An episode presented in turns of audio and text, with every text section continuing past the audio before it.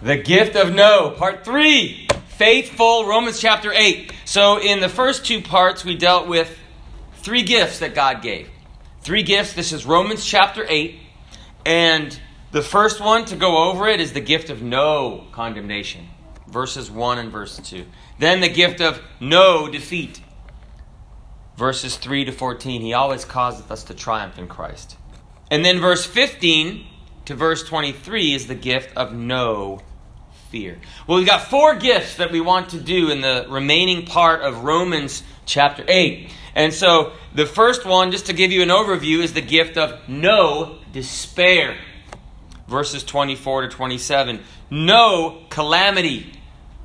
That's like a, a destructive event in your life, a huge uh, loss. Verses 28 to 30. No calamity. The gift of no adversary that will overcome you. Verses 31 to 34, and then the gift of no separation.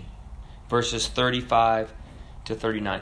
And as we're going through this Bible study, and we're used to coming to Bible study and opening the Bible, and you can get so used to that that you neglect to practice what you hear about in Bible study.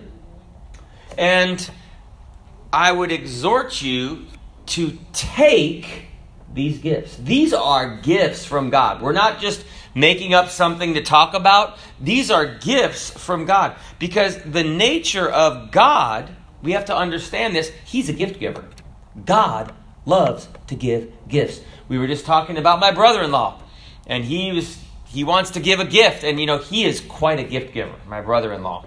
He's a pastor as well, but he loves to give. And what does anyone know the date offhand? I know it's 2021, but the no, the numerical date 316. Hmm. For God so loved the world that he did what? He gave. Because the motive of God is love. So when you love people, you want to give unto them. So the Bible said that when this Samaritan woman met Jesus in John chapter 4 and verse uh, 10, he said, If thou knewest the gift of God. He, he was like, You don't know me. And who it is that saith unto thee, Give me to drink? Thou would have asked of him, and he would have given thee living water. So Jesus was saying, You just don't know who I am. I am a gift giver. So, in uh, a little bit about gifts before we start, you can't buy God's gifts. Don't try it. You can't buy it. In the book of Acts, there was a man named Simon, and he was a sorcerer. And when he saw people being filled with the Holy Ghost, there was an evidence of that, right? So he saw people being filled with the Holy Ghost, no doubt speaking in other tongues. And he talked to the uh, Apostle John. He's like, hey, here's some money. I want to I want to buy this power that when I pray for people, then they'll get filled with the Holy Ghost. And uh, Peter said unto him, Thy money perish with thee, because thou hast thought that the gift of God may be purchased with money. You can't buy God's gifts. You can't buy the stuff in Romans chapter 8. Well, God, I'm going to just I'm going to I'm going to put some money away and I'll give an offering. You can't afford it. but one thing we do need is an attitude change because we need to stop saying I need to earn this. Say, preacher, but I'm not good enough. Sometimes people think they're not good enough to receive God's God's gifts. Well, you're not. but God's good enough. And God is the gift giver. All we need to do is lift our hand out and say, Thanks, God. I don't see if my daughter's good enough. I just love to give to my daughter. Why? Because it's fun. And so John had an attitude change. John had a little bit of a problem with prejudice. John? Not John. You know that God uses imperfect people? He absolutely does. This same John that was praying for the Holy Ghost to come down on the Samaritans, do you know that when Jesus was going through Samaria in the book of Luke, the Samaritans were not hospitable to Jesus. There was a problem between the Jews and the Samaritans. We still have problems lingering today between different people. Well, they didn't want to receive him into their village. Same Samaria, different John. And you know what John said to Jesus? Lord, Wilt thou that we command fire to come down from heaven and consume them? God will kill them in the name of Jesus. You know, that was what John wanted to do to the Samaritans. And Jesus had to take him aside, calm down, son of thunder. the Son of Man has not come to destroy men's lives, but to save them. And they went to another village, right? Some people are just going to treat you wrong. You know that, that, that John said, God, kill him! And you know what? What happened in, in the book of Acts? Still in Samaria, right? What was God what was John praying to do? John had an attitude change and became more like Jesus. Instead of praying for fire to come down and consume them, the same John was praying for the fire of the Holy Ghost to come down and fill them. Instead of saying, God, kill them, we should be praying the same thing God, fill them. God, fill them with repentance, fill them with love, fill them with grace, fill them with mercy. So, preacher, but they're bad. I know that that's what they need. They need God. They need God, and they need it from hearts of those that have received the gifts of God. Man, when you get a bunch of gifts, you just feel good. If you ever just had so many gifts, there was a man named D.L. Moody who was a preacher, and God was blessing him so much. You know what he prayed? Now, I don't have this problem, okay? But God was blessing him so much, and he said, God, stop! Why? Because there was so many blessings that God was. Now, that's not my prayer. That's D.L. Moody's prayer. But you know what? When you just feel so wonderful and so loved that God is just pouring in everywhere, it just changes your attitude. So, uh, you also can't work for gifts. The Bible says in Romans chapter 6 and verse 23 For the wages of sin is death, but the gift of God the gift of God is eternal life through Jesus Christ our Lord. See, the nature of wages are that you earned it, right? You worked for it. You can't work for these gifts. Your paycheck is a blessing, but it's not a gift, right? You earned it. You worked for it. You went there. You, you got there early. You stayed late. But it's not like that with God. We have to understand God so that we can get what God has for us. God is a person. This religion is not a church you know, uh, as far as Pastor Bigelow's viewpoint, a denomination. This is about getting something from Jesus. Get a gift from God.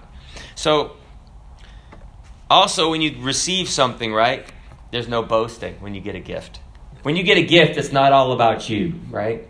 The Bible says, For by grace are ye saved through faith. Is it John Newton that said that saved a wretch like me. He didn't say I was a number one guy. No, he was a slave trader. He was a wretch. But he was saved by Jesus. And it said, That not of yourself, it is the gift of God, not of works, lest any man should boast. You know, it's interesting when we realize that uh, the gift of God is there for us as a gift, it makes us to not boast. The last thing about gifts, stir it up. Paul told Timothy in 2 Timothy chapter 1 and verse 6. Wherefore I put thee in remembrance that thou stir up the gift of God. That's what we need to do when we come to the house of God. We need to grab God's gift. And if God's given you a gift, like he gave me the gift of sarcasm. No, just kidding. Or the gift of gab, right? No, people have those gifts. But if God gives you a gift, man, stir it up let it be stirred up like a fire to stir that fire up, let the oxygen hit it so the flames come up so that we can use those things that God gave us. Amen. So the first gift, verse 24, oh, that's the fourth gift, the first one of tonight. Verse 24 to 27, no despair. The gift of no despair. Like, you know, if you get a flat tire, it's a problem if you have no spare, you'll be in despair if there's no despair. But if you have a spare, you can have hope, right? So despair is to no longer have any hope or belief that a situation will improve or change. Someone's tire was flat, so I got the spare out, and it was flat, and it had a nail hole in it. So, what do you do? You have to go to get that fixed, right? But but the Bible says we're given something, the gift of no despair. We have hope. The Bible says, for we're saved by hope. Something's going to change. But hope that is seen is not hope. Characteristic of hope. If I hope I have $100 in my wallet, um, I haven't seen it yet. Because if I see it, I don't have to hope for it.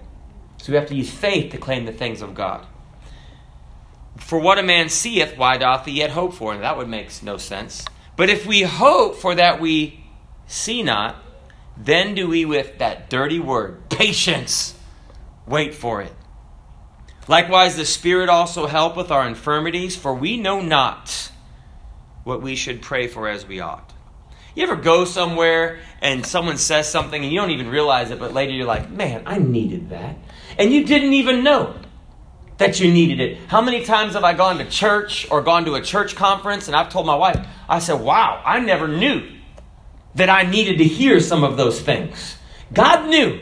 And I thought, man, where would I be if I hadn't gone to the conference? Where would I be if I hadn't gone to the church service? Because sometimes we just don't know what we need. But listen, the Spirit also helpeth our infirmities, for we know not what we should pray for as we ought. But the Spirit itself maketh intercession for us with groanings which cannot be uttered. Have you ever prayed in the Holy Ghost? Well, you can't hear what you're praying but the Holy Ghost can pray for you and what you need to pray, even though you don't know God knows. And he that searcheth the hearts knoweth what is the mind of the Spirit, because he maketh intercession for the saints according to the will of God. In Jude, it says this in chapter 1, because there's only one chapter. But ye beloved, verse 20, building up yourselves on your most holy faith, praying in the Holy Ghost. That's in tongues and then it says, Keep yourselves in the love of God. In the love of God. And it says, Now unto him that's able to keep you from falling. God is able to keep us from sinning. Well, what's, what do we need to do? We need to keep our hope up. We need to keep the gift of hope. When you can't see it, it doesn't mean that it's not there. When you can't see it, I like what Paul said when he was on that, that ship in the storm. He said, he said, uh, I believe God. He said, God told me we're going to get rescued, and I believe God. Whose I am and whom I serve. And he was encouraging other people look, there's no break in the storm. Storms of life happen, but he's like, God made me a promise. And he said, I've got a storm anchor. If I preached that a while ago, but I've got a storm anchor in the storm, and I've got hope. I've got the hope of his, the anchor of his promise that he made to me. And you know what? God's made us promises in his word. Amen. The gift Number five, the gift of no calamity. What's a calamity? Verses 28 to 30. A calamity is an event that causes great harm or suffering. Great harm or suffering. And you know that, you know, when you go through something, you can get confused, right? There was a, a college student that came to a, a class, very difficult class in physics and he had a sweatshirt on that said the letters B I A K. And the professor looked at the college student and he looked he looked like he was having a bad day. And he said, "Son, what are what do those letters mean?" He said, "B I A K, professor. Boy, am I confused." and the professor said, "That that that's interesting, but you don't spell confused with a K. You spell it with a C. And the student said, I guess you just don't know how confused I am. so sometimes let the world can confuse us with the things that go on, but regardless of what happens, no one's able to pluck us out of the Father's hand. No one's able to pluck us out of Jesus' hand. We don't have to let the calamity or the event become a calamity we still have hope. And we know that all things, I love this verse of Scripture. That's a gift. That's a gift. And we know that all things work together for good. Amen. To them that love God.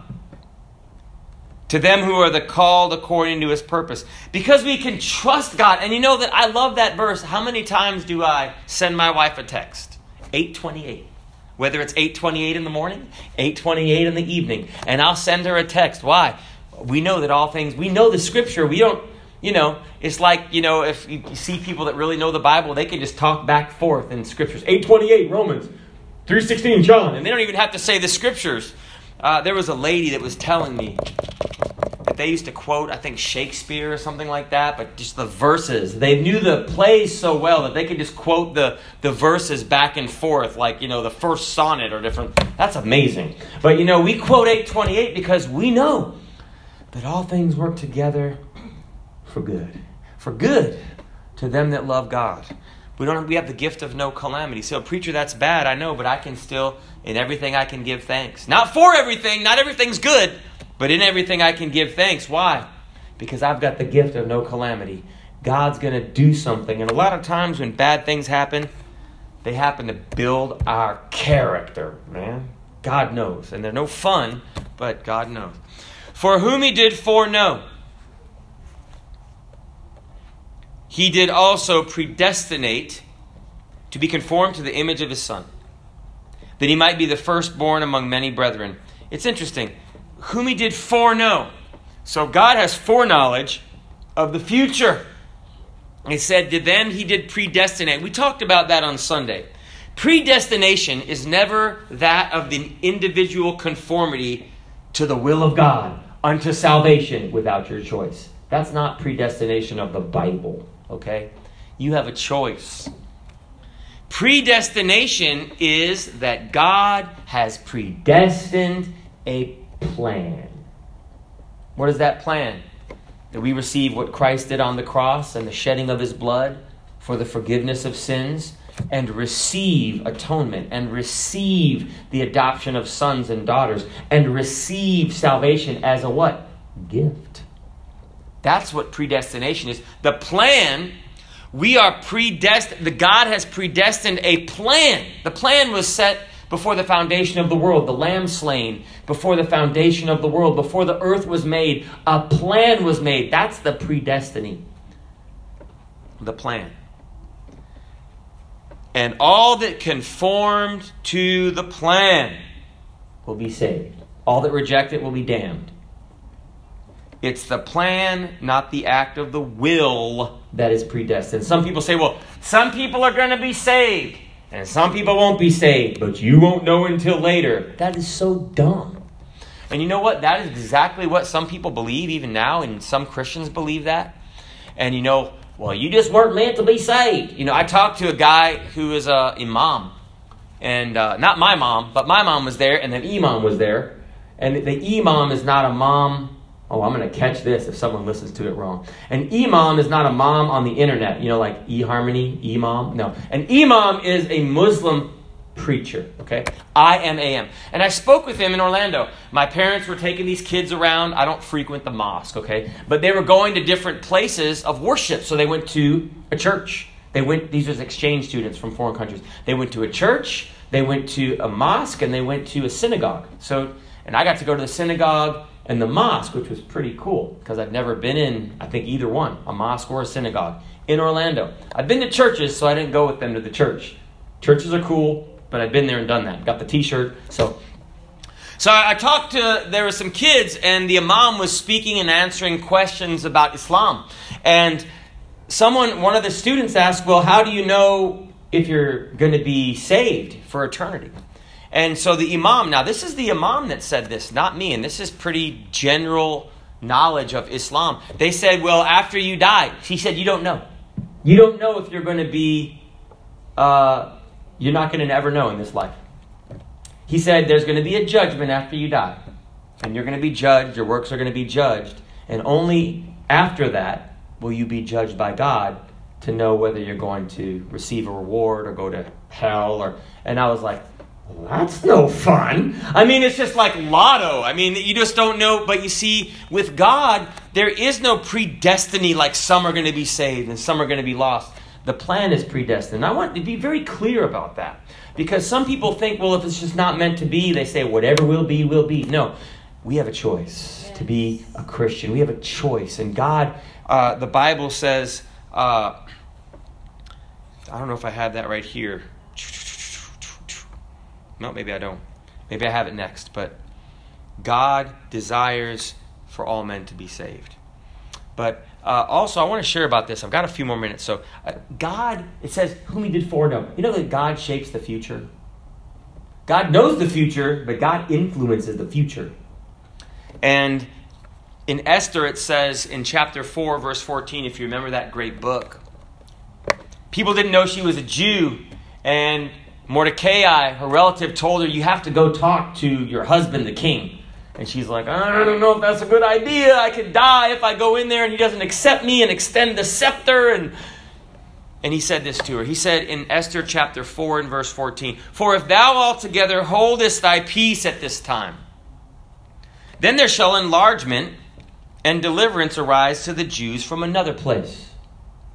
But thou and thy father's house shall be destroyed. And who knoweth whether thou art come to the kingdom for such a time as this? Now that's interesting because a lot of people think that God just, you know, micromanages the future. You see, what God's going to shape is the event. And Mordecai, he knew this. He said, Look, if you don't do it, someone else is going to do it. But God's will is going to come to pass. And God will shape the future. That doesn't mean that every event is predetermined. We all have a choice. I played chess with a guy who's better at chess than I am. And uh, there was a point where I was going to beat him, right? I think I took his queen, which is a big deal in chess. And so I lost. it, no, it seems like that with God. You can think, you can make a move, and God will make a move. You can make a move. Guess what?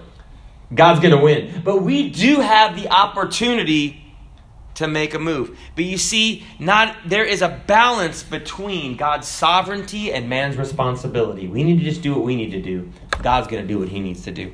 And uh, isn't that why UFC is so popular? Because you don't know who's going to win. Oh, this one's going to win, but the other guy or the other lady, they have a choice what they're going to do too. And Conor McGregor didn't always win. Sometimes he lost. And people thought he was the heavy favorite, but the other person, they have an opportunity to throw some hits in. Just like when if you ever wrestled with God, well, he's going to win, right? but you can get a blessing like Jacob. Say, well, you know what? I know you're going to win. God saw that, you know, Jacob was such a wrestler that God had to use his superpowers, right? He had to touch the hollow of his thigh because he saw that he didn't prevail. But then Jacob's like, ain't going to let you go till you bless me. He wanted a blessing from God. You're not going to win against God. If you can't beat him, you might as well join God. And that way, God can influence the future. And that's what's called prophecy. God can make a prophecy and it'll just come to pass. There's a scripture that came to mind in Isaiah chapter 53 and verse 9. And it's speaking of Jesus after he was crucified. And he made his grave with the wicked. Jesus?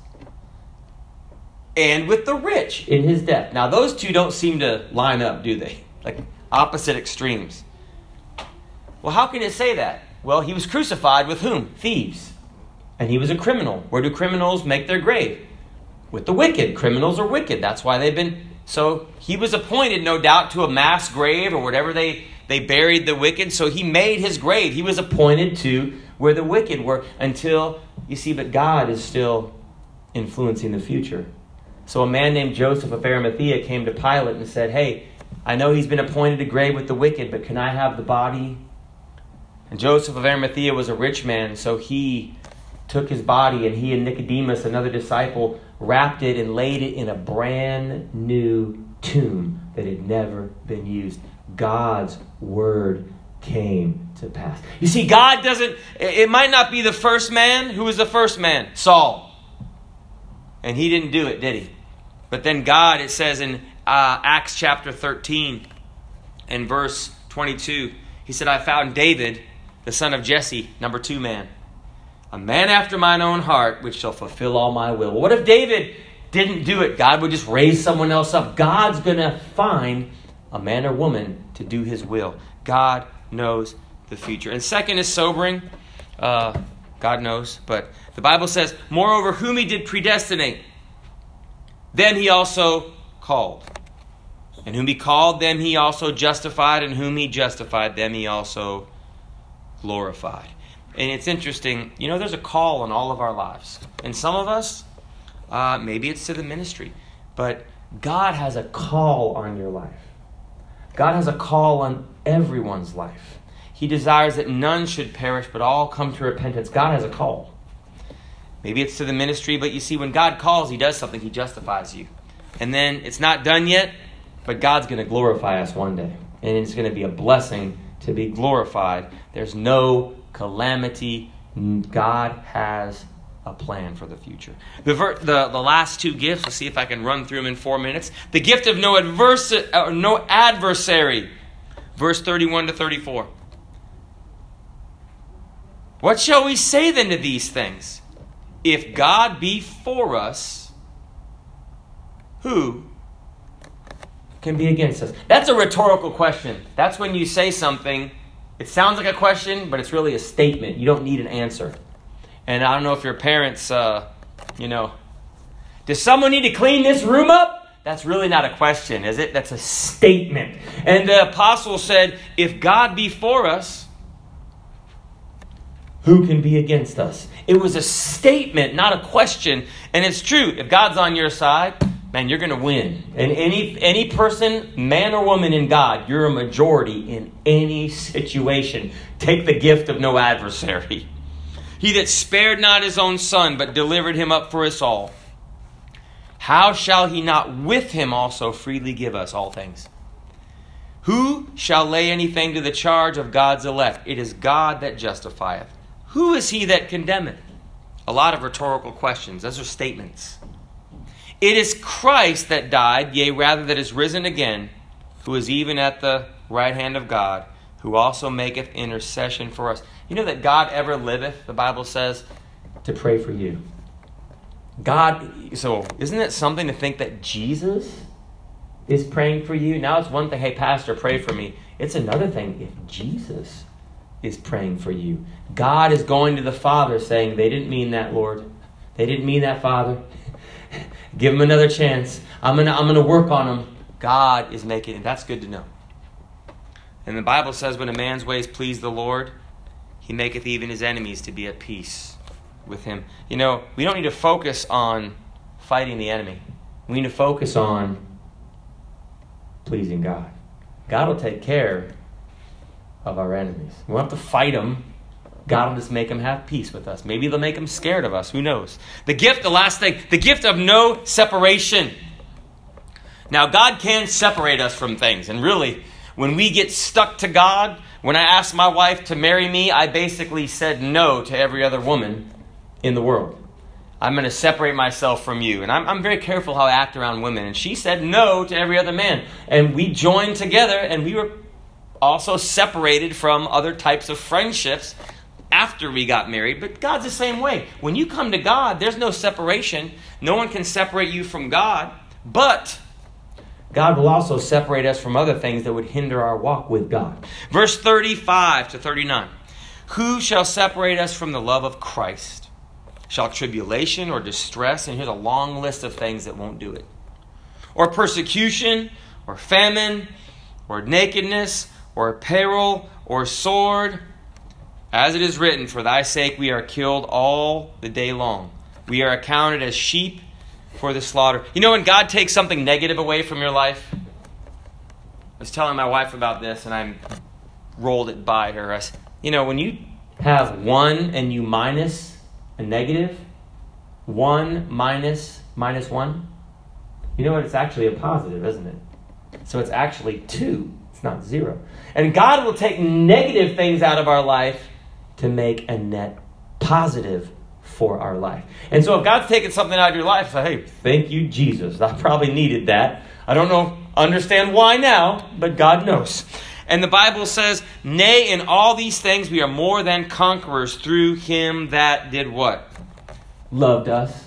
When Gabriel was speaking to Daniel uh, in the book of Daniel, believe it or not, the book of Daniel, he said, Daniel, he said, Thou art greatly beloved. Isn't that something? He said, God loves you. Before the prophecy was, li- you know, we need to know that God loves us. Not just like, well, God's going to save you, but He really doesn't care about you because you're a mess. No, God loves you. Daniel, God loves you. You're in, uh, in captivity. God loves you. God cares about you. It's good to know that we're loved.